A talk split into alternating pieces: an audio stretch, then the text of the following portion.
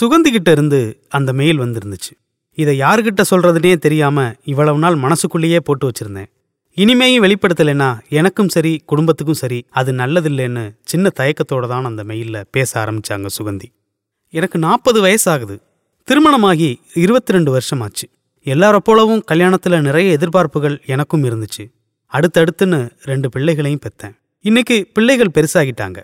ஆனா வாழ்க்கையில எதையோ இழந்த மாதிரி இருக்கு. என்ன வாழ்க்கை வாழ்ந்தோம்னு இருக்கு. எப்ப பார்த்தாலும் வேலை வேலைன்னு ஓடிக்கிட்டே இருக்கிற கணவர் ஒரு நாள் நின்னு ஆறுதலா அன்பா ஒரு வார்த்தை பேசினதில்ல. நல்லா யோசிச்சு பாருங்க. ஒரு பெண்ணுக்கு குழந்தை பிறக்கிற நேரம் எவ்வளவு உன்னதமா இருக்கும். அந்த நேரத்துல எல்லா பெண்களுமே தன் கணவன் தலையை கோதி ஆறுதலா கைய வருடி விட மாட்டானான்னு இருக்கும். என் ரெண்டு மகள்கள் பிறந்த போதும் அவர் ஊர்லயே இல்ல. கம்பெனி மீட்டிங்னு சொல்லிட்டு வெளியூர் போயிட்டார். இத்தனை வருஷத்துல இந்த மனுஷனால நான் அனுபவிச்சது என்னன்னு யோசிச்சு யோசிச்சு பாக்குறேன். எதுவுமே தோணல. நேரா நேரத்துக்கு சாப்பாடு செய்யணும் காப்பி போட்டு கொடுக்கணும் கூப்பிட்டா படுக்கைக்கு போகணும். இப்படியே வாழ்றது வாழ்க்கையா சார்? சின்ன வயசுல நல்லா பாடுவேன். திருமணமாகி நாலஞ்சு மாதம் வரைக்கும் அப்பப்ப பாட்டு பாட சொல்லி கேட்பார். அதுக்கப்புறம் நானா விரும்பி பாடினா கூட தூக்கம் வருதுமா ஏமா கத்துறேன்னு கேட்க ஆரம்பிச்சிட்டார். என் கனவை காதலை எல்லாத்தையும் இழந்துட்டு இந்த வாழ்க்கைய நான் ஏன் வாழணும்? சுகந்தி அந்த மெயில்ல ரொம்பவே ஆதங்கத்தோட வார்த்தைகளை பதிவு செஞ்சிருந்தாங்க. பதினெட்டு வயசுல திருமணம் நடந்திருக்கு சுகந்திக்கு. இருபத்தி ரெண்டு வருஷமா இல்லாம திடீர்னு ஏன் இப்ப இப்படி ஒரு ஆவேசம்னு ஒரு கேள்வி வரும்? இருபத்தி ரெண்டு வருஷமா அவங்க மனசுக்குள்ள துளிர் விட்டிருந்த உணர்வுகள் மெல்ல மெல்ல வளர்ந்து கிளபரப்பி மரமா மாறி நிக்குது. அழுப்பு சலிப்பு எல்லாத்தையும் மனசுக்குள்ள போட்டு அழுத்தி அழுத்தி அந்த மனுஷி இப்போ வெடிச்சிருக்காங்க. மனசாட்சியோட யோசிச்சோம்னா ஒரே ஒரு சுகந்திக்கு தான் பிரச்சனையா? எத்தனை ஆண்கள் மனைவியோட வேலையை பகிர்ந்துக்கிறோம்? எத்தனை ஆண்கள் மனைவிக்கு உடல்நிலை சரியில்லாதப்போ அவங்க பக்கத்துல உட்கார்ந்து தலையை கோதி கால் பிடிச்சு விட்டு சீக்கிரம் சரியாயிடுமான்னு சொல்றோம். எத்தனை ஆண்கள் மனைவியோட திறமையை வளர்த்தெடுத்து அவங்க தனித்தன்மையா வாழ அனுமதிக்கிறோம்? காலம் முழுவதும் அந்த மனுஷனுக்கு சேவை செஞ்சுட்டு அடிமை மாதிரி வாழ்ந்து முடியணும்.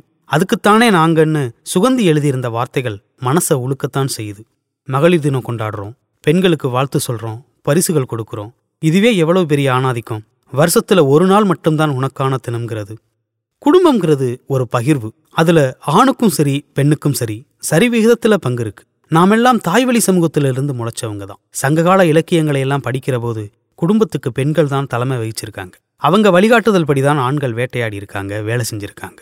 இன்னைக்கு தொழில்நுட்ப அறிவுலகத்துல வாழ்ந்துட்டு இருக்கோம் நம்ம குடும்ப அமைப்பு வேற வேறையா மாறி இருக்கு. ஆண்கள் தலைமை தாங்குறவங்களாவும் பெண்கள் வழி நடக்கிறவங்களாவும் மாறி இருக்கு. இந்த ஆதிக்கம்தான் பொது வெளியிலிருந்து குடும்பம் வரைக்கும் பிரச்சனையா இருக்கு.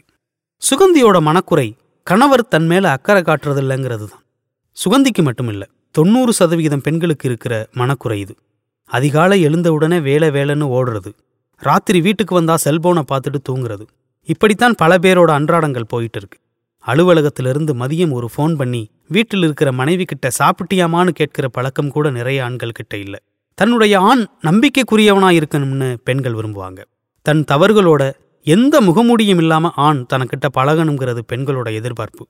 அப்பா கணவன் மகன் அண்ணன் தம்பின்னு எல்லார்கிட்டையுமே அதைத்தான் பெண்கள் உளவியல் பூர்வமா எதிர்பார்ப்பாங்க.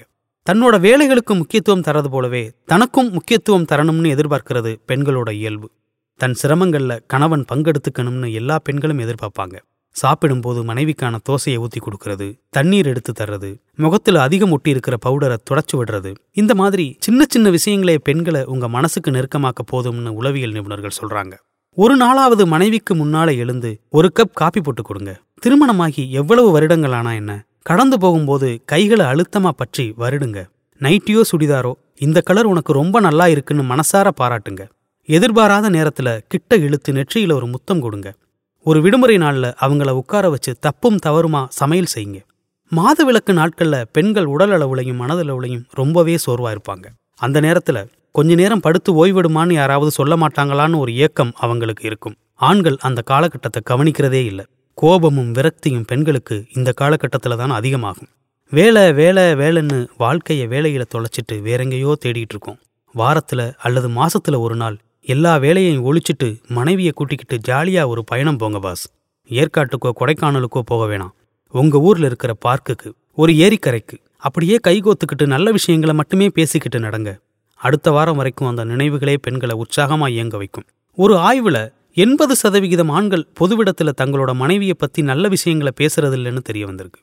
மனைவியோட சமையலை பத்தி அவங்க அலங்காரம் பண்ணிக்கிறத பத்தி மத்தவங்க கிட்ட பேசுறத பத்தி கிண்டல் பண்றது நகைச்சுவைங்கிற பேர்ல கேலி பேசுறது இதெல்லாம் பெண்களை பாதிக்குது பாஸ். அவங்க உங்ககிட்ட நல்ல பேர் எடுக்க தங்களோட வாழ்க்கையையே அடகு வைக்கிறாங்க. கடுமையா உழைக்கிறாங்க. அந்த உழைப்பை அங்கீகரிக்கணும். அது ஒண்ணுதான் அவங்க எதிர்பார்ப்பு. சுகந்திக்கு இல்ல. சுகந்தியோட கணவருக்குத்தான் இப்போ கவுன்சிலிங் தேவை. சுகந்தியோட கணவருக்கு மட்டும் இல்ல. நம்ம கூட வாழ்ந்துகிட்டு இருக்கிற நிறைய ஆண்களுக்கு கண்டிப்பா கவுன்சிலிங் தேவை. பெண்களை சக மனுஷியா மதிக்கிறது அவங்க வேலையை அங்கீகரிக்கிறது அவங்க உணர்வுக்கு மரியாதை கொடுக்கறதுன்னு நாமெல்லாம் நிறைய கத்துக்க வேண்டியிருக்கு பாஸ். ஒரு சுகந்தி தன்னோட ஆதங்கத்தை ஒரு பொதுவெளிக்கு கொண்டு வந்திருக்காங்க. நிறைய சுகந்திகள் மனசுக்குள்ளேயே போட்டு புதைச்சு வச்சிருக்காங்க. என்னைக்கோ ஒரு நாள் அது வெடிக்கும். ஆனா அது பிரளயமா வெடிக்கும். அது குடும்பத்தையும் உறவுகளையும் நிலைக்குலைய செஞ்சிடும் ஒரு ஆண் குடும்பத்துக்கு பொருளீட்டு கொடுக்கிற ஊழியரா மட்டும்தான் பெரும்பாலும் இருக்கார். எது செஞ்சா ஆரோக்கியம்னு பார்த்து பார்த்து சமைக்கிற ஊட்டச்சத்து நிபுணரா வீட்டு வரவு செலவை நிர்வகிக்கிற மேலாளரா குழந்தைகளுக்கு சொல்லிக் கொடுத்து வளர்க்கிற ஆசிரியரா? இன்னும் இன்னும். என்னென்ன பாத்திரங்களோ எடுத்து நம்மை வழிநடத்துறாங்க பெண்கள். பல குடும்பங்கள்ல இந்த அத்தனை வேலைகளையும் செஞ்சுட்டு சரிக்கு சமமா வேலைக்கு போய் பொருளீட்டவும் செய்றாங்க.